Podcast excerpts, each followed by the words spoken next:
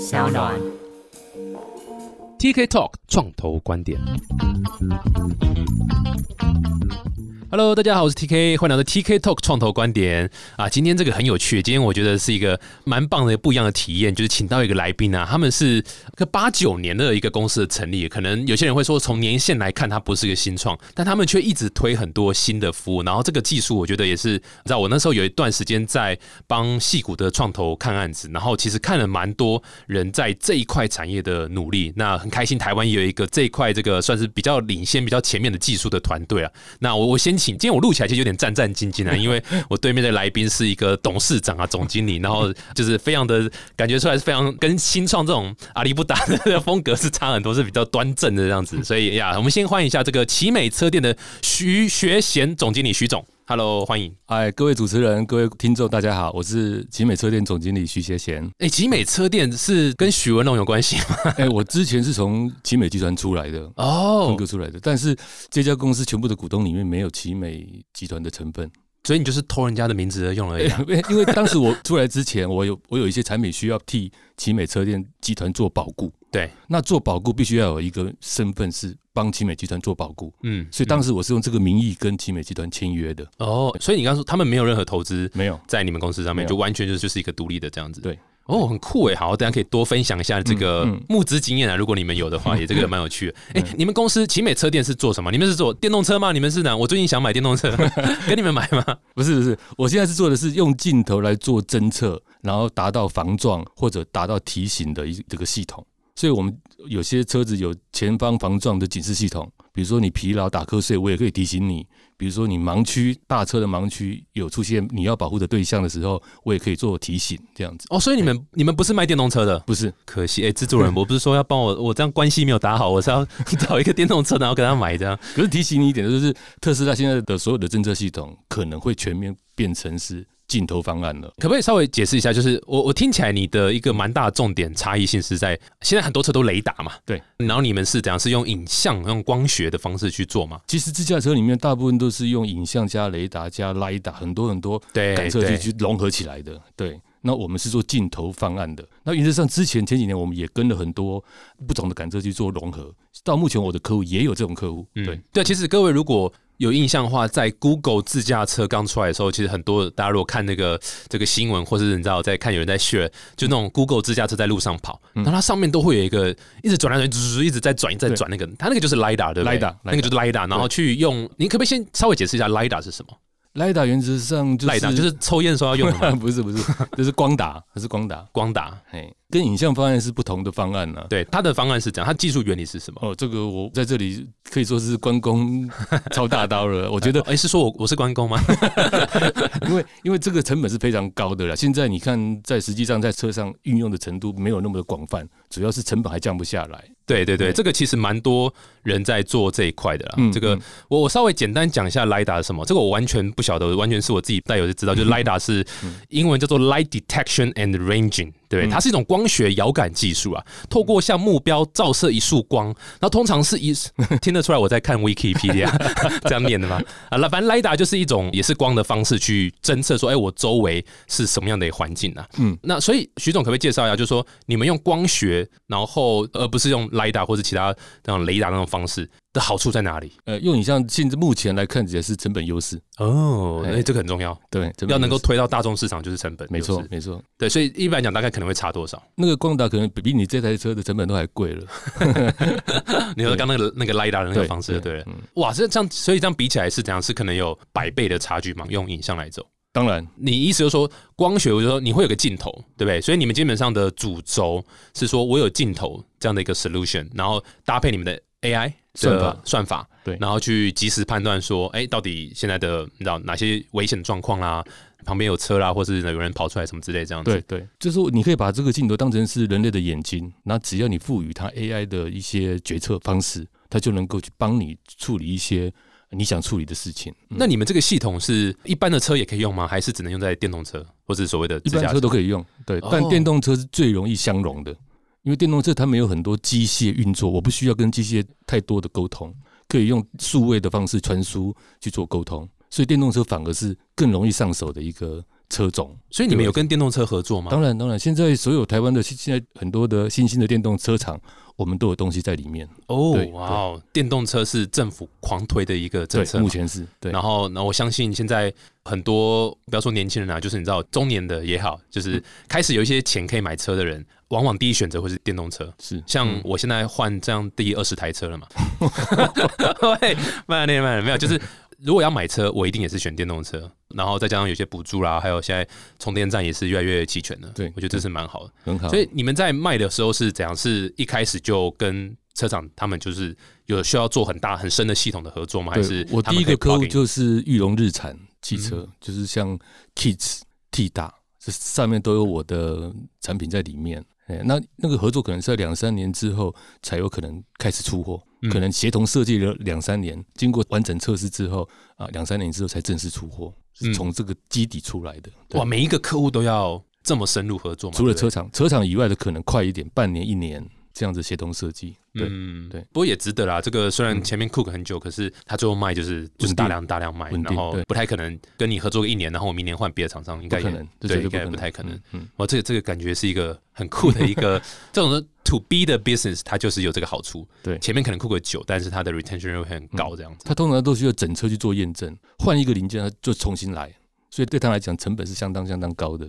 哎，那 Tesla 呢？就是也一样啊。你你们有办法打进特斯拉吗？哦，目前以我的这种形态比较不适合，因为特斯拉的大脑是自己掌控的，嗯，那我是有操作到一点系统面的，所以你要跟特斯拉合作，你不能做大脑，你只能做零件，乖乖的把零件做好，把眼睛做好就好了，嗯你不要有任何的思考。懂懂懂。所以你有一点大脑啦，就是这么 就是这种感觉，对了。对，所以那个刚讲玉龙日上是没有，哎，不是，哎，不是不是这样讲。哇，这哎、这好容易这个得罪人中文真的是。哎、不过我跟你讲，这个 to B 的这个项目最也不是说麻烦了，就其实一个点就是你刚刚讲说找客户，然后要 cook 很久嘛，嗯。所以一开始重点一定是要让很多这种车厂客户可以知道你们，所以你们有做什么样的一些行销上的一些曝光吗？像譬如说可能参加展览啊，或者是可能是你知道类似相关的对方所以式，奇美车店当时会被一些业界的前辈知道，主要是因为我们的技术还在前沿，所以很多当时上你市面上找不到这个产品，可能国外有，但国内找不到，我们就有机会去 promote、去介绍、去试装，然后接到订单。当时都是这样来的，嗯包括我今年在二零三五 e mobility 这个字的展览，也是台湾非常非常先进的一项产品。二零一三二零三五这个、哦，二零三五，对这一次的展览叫做二零三五 e 所以我 mobility 嘛，我们还要再等十四年，对 不对不？是 这次展览它就是这个名字。哦，呃，今年有个展览，对叫做二零三五。对，十月二十一、二十二。哦，今年十月二十一二，哎，那我们这集播出应该差不多。就是你这次的那个，就是依照这个题目来找我过来的啊。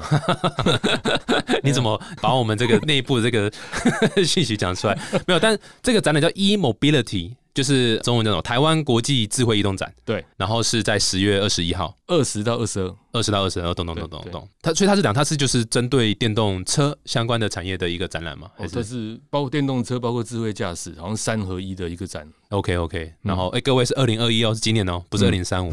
展览的名字叫二零三五就对了。对对，因为是预想二零三五年的时候啦，应该这种感觉。对哎，可是我跟你讲，自动车不可能等到二零三五年才普及，绝对会比这还快。对拜托，现在就已经路上满街都是 Tesla，对对啊，很可怕。我觉得这是很酷的。哎，所以你们在这展览会展示哪些东西啊？我们这是有一个大车盲区跟内轮差的这个方案。那这个方案在德国、日本明年正式都会正式立法，新出厂的大车这些卡车都必须要标配，都必须要标配。你说再说一次，这是什么法？BSIS 就是盲区的侦测警示系统，哦，所以说，如果你这台车没有这个系统，你就不能上路，新车不能制造，不能让你哦，就不能让你做，就不能让你生产就对了。旧形式的车新制造的，那可以，那你可以不需要这个系统，就完全新的车车种才需要，它是慢慢渐进式的来达成这个任务嘛。你说这个是德国、日本，德国、日本明对明年会上路还是明年明明年年？OK，interesting，哇，这还蛮好。所以你说一个是刚讲内轮差，对，它主要考虑的是盲区。那台湾常常发生车祸的原因都是内轮差这样子。嗯，嗯，台湾很多这个砂石的大卡车新闻很常看到不幸的事件都这样发生的。对还有很多是什么 A 柱嘛，我记得什么 A、B 柱的的这个盲区也是嘛。对对，这对必须包含到这一块。那所以你们的 solution 是怎样？就是假设我今天是一个车厂好了，嗯然后先讲我是传统的车厂，我不要说我是电动车，传统传统车厂，我跟你合作会是怎么样的一个心态啊？就是说你在整个镜头的设计，包括这个镜头怎么样装在你车上，你车上要呈现怎么样的警告方式，要跟你的主机怎么结合，我们都必须要事先讲好。嗯但我可以保证让你通过这样子的法规的一个一个产品，这样子。嗯嗯造型啊、功能啊、灯光的颜色、声音等等，都是车厂来做决定的。嗯，所以传统车厂它基本上就是原本的车子嘛，然后那他需要针对你们的跟你们合作的方式去多新装什么样的，像你刚才讲大脑也是你们的服务嘛，你们就一整个包括镜头，包括你刚才讲大脑嘛，就这种处理的处理的系统这样子，都是透过你们。对，都透过我们哦，那这样那但主要的你知道就是功能就是所谓的盲区警示。盲区警示嘛，然后是透过镜头的方式这样子。对，影像方式，对我还蛮酷的。这个是不是也采用了所谓 AI 产业里面很喜欢做的这种所谓 Edge Computing 的方式呗？对对对中文叫什么？这个边缘计算边缘计算，对对对对。所以你们也是采用这样的方式是嘛？是是。可以稍微解释一下那样的好处嘛，让听众知道。现在这种方式，我们用的是嵌入式的 AI 系统啊，就是说这个其实实在是非常节能的一个 solution，然后非常及时也保密，然后在我们镜头端里面，我们就把这些完整的功能全部做完。所以原则上你在车上，你只需要接收讯号，然后产出你的讯息就好了。嘿，嗯，这其实也是车子最需要的，因为 Edge Computing 的优势应该是在速度，对它不需要传回去给一个云端端，对然后让它处理完再传回来说，哦，现在前面有个小孩哦。对，如果是这样的话，就非常危险非。常危险。对对，那 Edge Computing 是很快速，可以让比较应该算这算简单的计算吗？还是什么？就是你知道有些有些 local 端就可以处理掉的，就赶快把它处理了。这样，对，就是 Edge 的 AI，嗯，Edge AI，在 Edge 端你就把这些系统处理完。对那汽车不是说没有大脑，它的大脑要应该要去专注在更深层的意义、更深层的工作方面。对，譬如说对侦测老婆要来，赶快传个警讯，嗯老婆快来，赶快赶赶快那个小三下车。因为他前前后左右其实他很多面向都必须照顾到，不只是照顾到这个侧边的盲区而已。对对对，包括驾驶人的状态，他也必须侦测。没错，他有很多很多动作，他必须这个大脑是很忙的。我只是帮他减轻他的一些负荷而已。所以里面的所有演算法啦、大脑运算啊，什么都是你们公司的演算法，都是都是从光学、硬体、软体、演算法、资料库都是在我们公司自己做完。哦，哇哦，那这样你们有没有想过要去中心化这个？那是奇怪点的东西，哇，我很常把这个东西混在一起，嗯这个还蛮蛮酷。我觉得这个是基本上蛮多车厂应该会需要这样的状况嘛。第一个是法规，它就要求你这样做对；第二个是有哪个车厂会不希望自己的车更安全，对不对？对所以你现在在推广上面可能会遇到哪些问题啊？就是听起来是很合逻辑，就是呀，应该你知道哦，大家都会想要用，可是会不会有什么问题？像譬如说我想象到的可能是说，这个车厂说，哎、这听起来不错，可是我们自己来做这样子。对对，或者像假设是纯电动车，像 Tesla，它就自己完全自己的一个 ecosystem 这样子。对所以你们遇到哪些问题？我们现在遇到的问题当然就是世界级的大车厂，比如像 Toyota、宾士等等，他们都有御用的自己的技术 T 团 O 队这 One，对对啊，或者说 Bosch、Continental 帮你服务的很好，这可能离我们的距离就会会很遥远。所以奇美车店专注在的应该是在一些从售后市场开始，你原本车上没有，但你想要这个功能的，我先从这边来服务起。哦，对对第二个是新兴的电动车厂，它可能 Bosch、Continental 不可能服务的你你这些小车厂，你也不可能建构这么一个团队去做这些事情，不可能。所以我的方向是从这边开始着手。对嗯，对对对，没有错，等于是用乡村包围城市。对对，先把这个能减呃，不是 先把一些 这个很有价值，但是它本身没有能力做的，这样把它做起来。因为的确像你讲的，有能力做一整个的，老实讲，就是那些龙头嘛，那龙头就是那几个嘛，对对？对对，你顶多是帮他做一些小工作，让他亲自交给车厂，嗯不是由你亲自交给车厂。但是我觉得这个渐渐在转变了，因为这个技术生成到一定的程度之后，这些世界级的大厂渐渐 handle 不住了啦。嗯他不可能所有系统全部自己来，对，要不然就把你并购掉，要么就哎、我们来合作吧。哎呦，所以对，这就是你们公司的这个 exit strategy，对不对？对被并购。其实我们在前年已经有一项产品交到德国手上，那德国交到宾士级的这个卡车身上，就是面的车上，已经算是标配等级的了。嗯，嗯我们透过这种方式，哦是你们的产品，对，哦我们哇两年前已经成功的用这种模式打进真正的车厂。回到刚刚讲，就是说这是一个问题，但是你自己觉得这个问题会越来越不见，因为先说周围嘛，这乡村应该都会有这个需求，是算好打进去。但是乡村越来越多之后，这些城市其实也会慢慢的把自己的东西 outsource 出去，因为不可能自己所有东西都自己做。这样，对，你们是在推广上有已经看到这样的一个趋势吗？首先，我必须先活下来了，所以这些不是车厂的客户，我必须先服务好。比如说，现在我德国、日本现在的客户，我现在就是每每个月都在出货了，我必须把这些客户先服务好。那在这些正车厂、原车厂这部分，可能需要一些 booking，让他看到我，让他相信我有这个能力。我们坐下来好好聊。对对对，必须用这种方式来，我不能等他来找我。对，当然当然。对，你刚刚说不是车厂是什么意思啊？就是他，就是说不是车吗？还是什么？现行在路上跑的这些，其实你要想要这个系统，就可以来找我。啊，懂懂懂懂。对，所以刚刚我这样子也突然想到，你们这个 solution 也。不是只能限于这个车子嘛？有没有什么别的这个产业可以使用你们的服务？我们现在在堆高机上面，在推土机上面有日本很深层的合作，对，很酷，一样一样。他在操作的过程当中，他也是怕转弯的时候或者行进倒退的时候去碰撞到人。嗯，我在保护这个现象，避免这种现象发生。嗯嗯，对，没错，也增加这个公安这个好处这样子。但是坦白讲，这个必须在德国、日本这种先进国家比较重视生命财产的安全，比较好推了。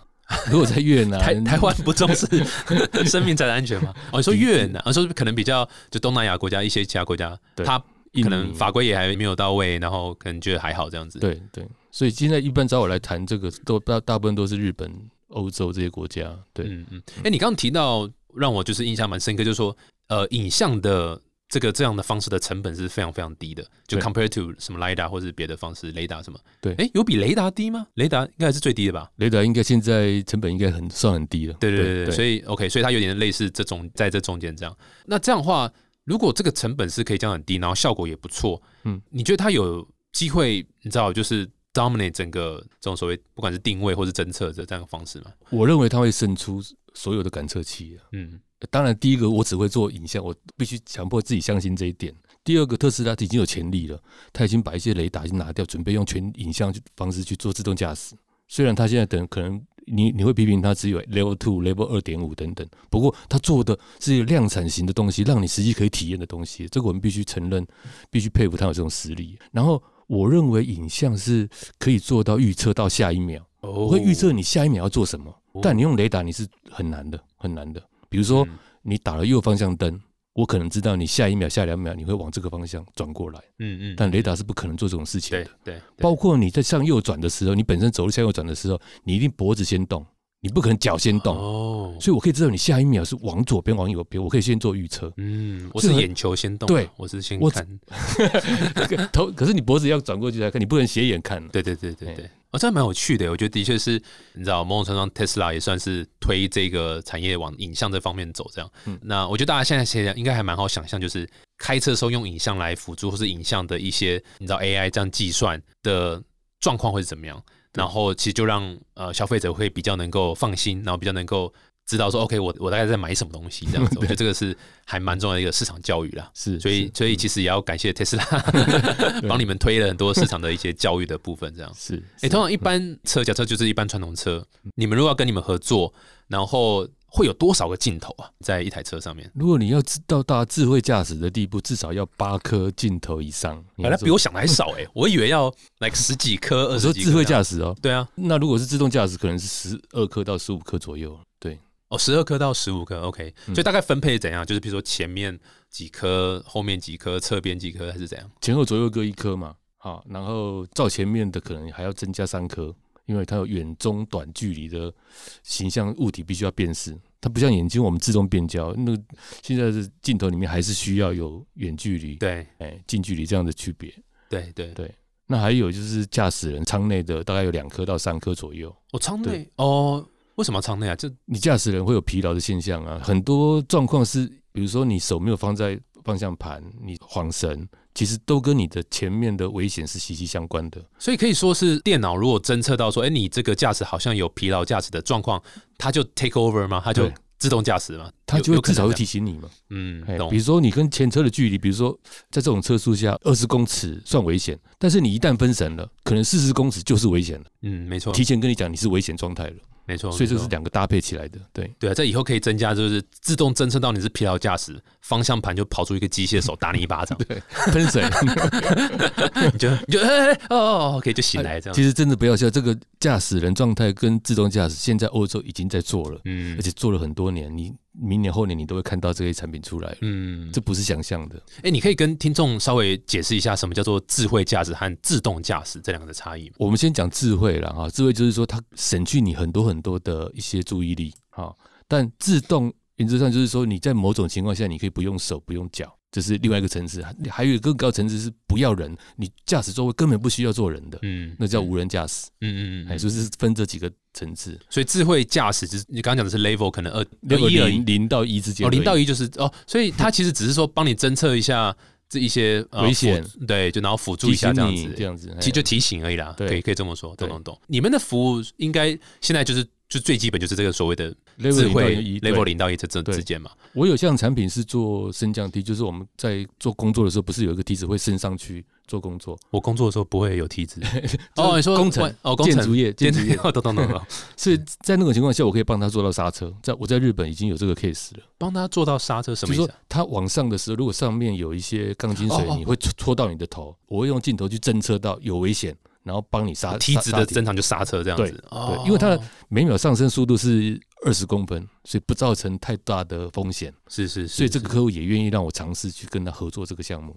哦，所以这算是智，你刚讲就是比较像智慧驾驶这个 level，就他会帮你侦测，然后有一些动作就对了。这个已经到沙田，应该在汽车产业应该算 level two、level three 左右了。懂懂懂懂懂懂。嗯我觉得对啊，我我相信大家现在有买 Tesla 的人，应该也都你知道，就是要花钱啊，加购那个智慧驾驶的这个东西对对 Autopilot 的部分。嗯所以其实基本上应该你知道，大家都很好想象，你就自己去 YouTube 找一下介绍 Tesla，都可以看到自动驾驶大概是怎么样感觉。那嗯但当然最期待就是无人驾驶嘛，我觉得是嗯可以想象，我一直想象那样的世界，就是到时候路上的车其实大部分都是无人驾驶嘛。那那老实讲，就像叫计程车一样感觉，不用买车了。对，不用买车了。然后因为你就是想去哪，就是 A 到 B 就结束了，你不会有任何这个嘛。那然后又都是无人驾驶的车子，所以彼此之间可以沟通，对，然后彼此之间可以做一些协调，好，什么谁谁让谁先走，然后谁判断有危险干嘛干嘛。嗯那彼此之间的这个 payment 再透过区块链来做解决。对，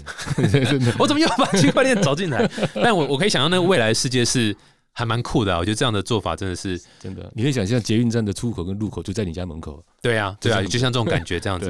然后因因为你上去真的就就是做自己的事情嘛，听音乐啊，或是或是聊天或干嘛这样子对，对，这真的还蛮蛮有趣。你你自己觉得，就你你是从业人员嘛，所以你觉得无人驾驶这个大概什么时候会实现呢、我认为我们先，尤其是台湾，都要先从区域型开始，比如说高速公路或者工业区，大家先有这样子的决心，就把它做到好了。你说整个，我觉得我并不期待说，在这么多摩托车的情况下，会有这样的情况发生。是是是对。简单就是说、啊算了啦，啊，其实台湾卖闹啦，算了啦。其实，如果如果你去日本或者这些先进国家，你去看，那摩托车不会像台湾这样子乱窜的了，那个机会是哦相对少的。不一样的那个驾驶环境啊，对，懂懂懂嗯。哎、说到这个，那你觉得台湾在电动车啦，或是所谓自驾车上面，你觉得扮演什么角色，或是有没有什么优势啊？你觉得台湾在这一块产业？我觉得我们在电控的这方面，这是在整个三 C 产业延伸到汽车产业这一块，我觉得是很有机会的了。比如说，我们自己会从事镜头产业的这个智慧驾驶，也是因为台湾在镜头产业其实是深耕蛮久的蛮久的。哇哦，对，所以蛮多镜头其实都是台湾这边制造，就然后做技术研发设。计对，哦，对，所以你们的核心也就是在软体吗？是这样说吗？然后硬体就是跟别人买吗？还是这样？我创业的时候可能觉得说核心是软体，但一路走下来这几年，我我发现这整个是一整串的，从光学、软硬整合都要有资，料库，全部都要整合在一起，否则你成不了一个产品。嗯你顶多自己是个玩具反斗城里面那个玩具而已。哦，好有趣的 完全完成一个玩具，哎、对还蛮有趣的一个想法，就是因为我们其实你知道我是从软体出身的，是然后我们在做软体都会想说，我们就 focus 在我们自己的那一个核心就好了，那其他东西都是外包或者都是呃，你就找上下游厂商这样。嗯那所以如果有硬体的部分，肯定也是马上想要说，譬如说我想办法跟其他你知道伟创或其他的公司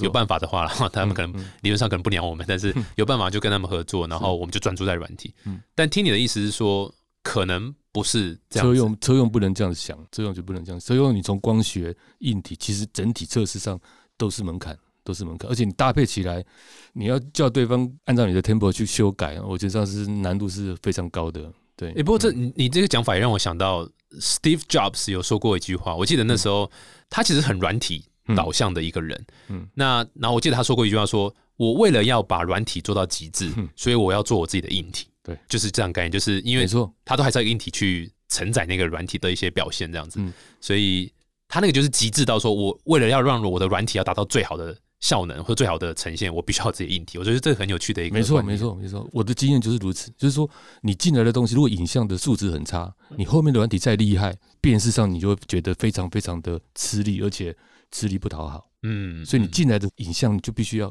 很 pure 的、很干净的，是我要辨识的那那个东西。对啊，所以下一步你们就坐自己的车子啦，不要再跟玉龙 在开玩笑，对不对？你们会有想说要如果发展还可以，要做自己的电动车吗？不可能，因为我还有很多很多镜头要努力的事情要做。对，嗯嗯嗯，对啊，而且客户是车厂啊，你台面上不能这样讲，等于跟他们抢生意。真的真的没有这样的想法了。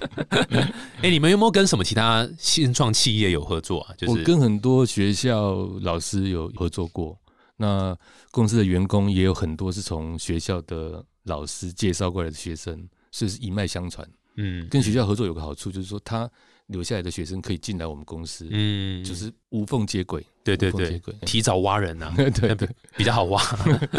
所以跟学校合作是这样，是那那个那个叫什么技术移转哦，技术移转或者技术合作，哎，他有一个计划，我来支持他，然然后做出一个 prototype，嗯哼嗯哼，哎，让我们公司可以去尝试、测试等等这样子。我觉得是蛮好的，这的确是一个这个产官学，然后对啊，你们跟官现在有什么？哦，就政府的法规的这个推广嘛，对对，有。你们有类似像这种什么？研习会啊，对对对对，对有，也也是有嘛。有。然后你们有一个协会吗？这种所谓电动车或者所谓智慧驾驶，我我们最近有跟车辆中心去做一个，就是我刚刚讲的盲区测试，那个那个是全台湾第一个去做的，嗯嗯嗯，去跟呃经济部申请一个案子，跟车辆中心，然后去做这个实验，因为台湾还没有这样子的环境跟设备可以测试，那我们去申请，然后去做，我记得台大好像还蛮多关于电动车相关的一些计划。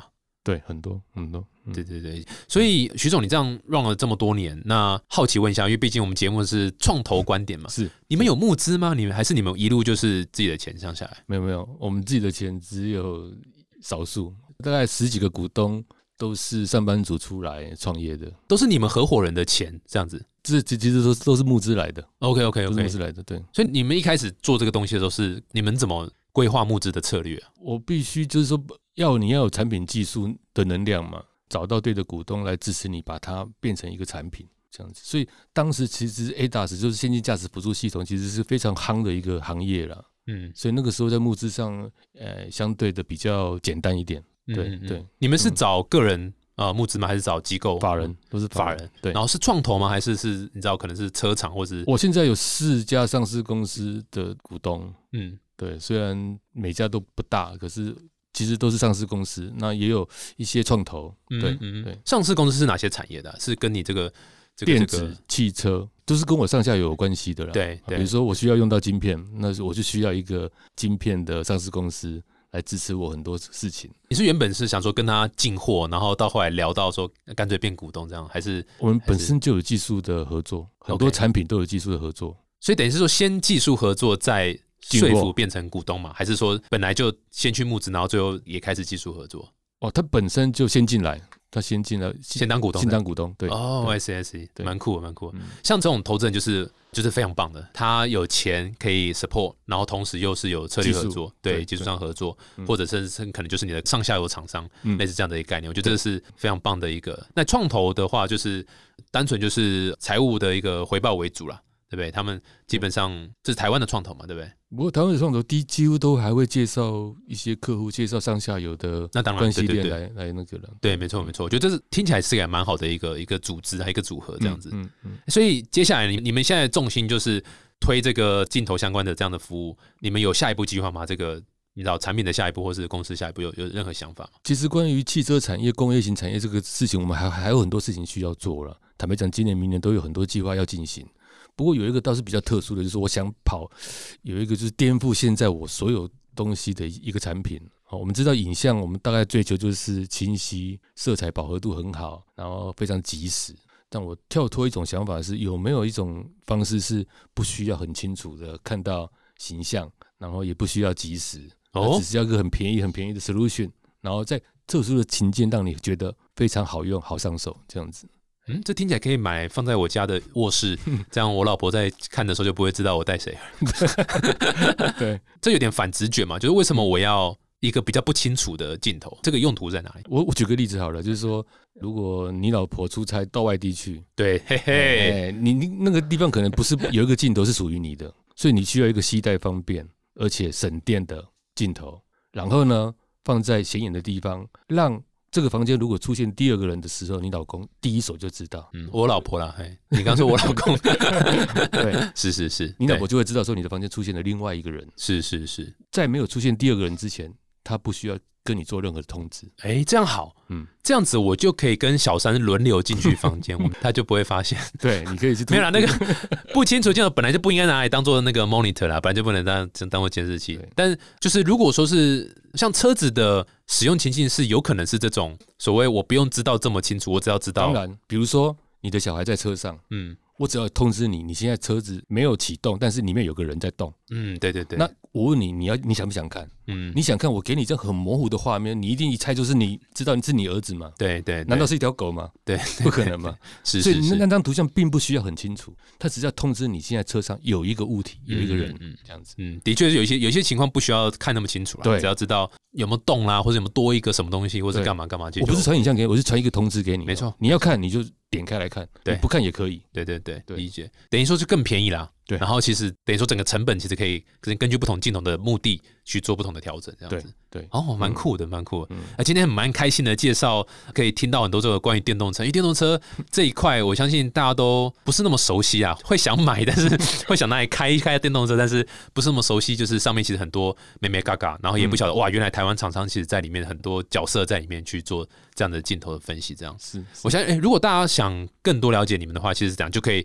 你刚刚讲那个展嘛，eMobility 台湾，我们就是去那 去那个展，其实可以跟你们多多交流了嘛，对不对？没错。对啊，那你们那天也会展示你们的新的服务嘛？对产产品的。我们在那个未来之星的展馆里面有，我们会展出这一次我们最新的产品。对，嗯嗯，蛮酷的，蛮期待，蛮期待，对啊，感谢徐总来跟我们分享这么多电动车产业的这个发展啊，也期待你们这个财源滚滚啊，卖的越好，希望可以让 Tesla 有一天可以说，哎。这个好、哦，我们来用。虽然感觉有点难，但是期待啦，可以跟让更多的车子可以造福更多车子，可以减少这个意外发生。我觉得这是最重要的。好，酷诶，谢谢再次谢谢徐总，谢谢。那各位如果喜欢我们这一集的话，欢迎到 Apple Podcast 订阅五颗星 TK Talk 创投观点。哎，你们的留言我都有看，而且你们有些人会留什么 TK 好帅，我都会直接邀请他们来节目 去去讲。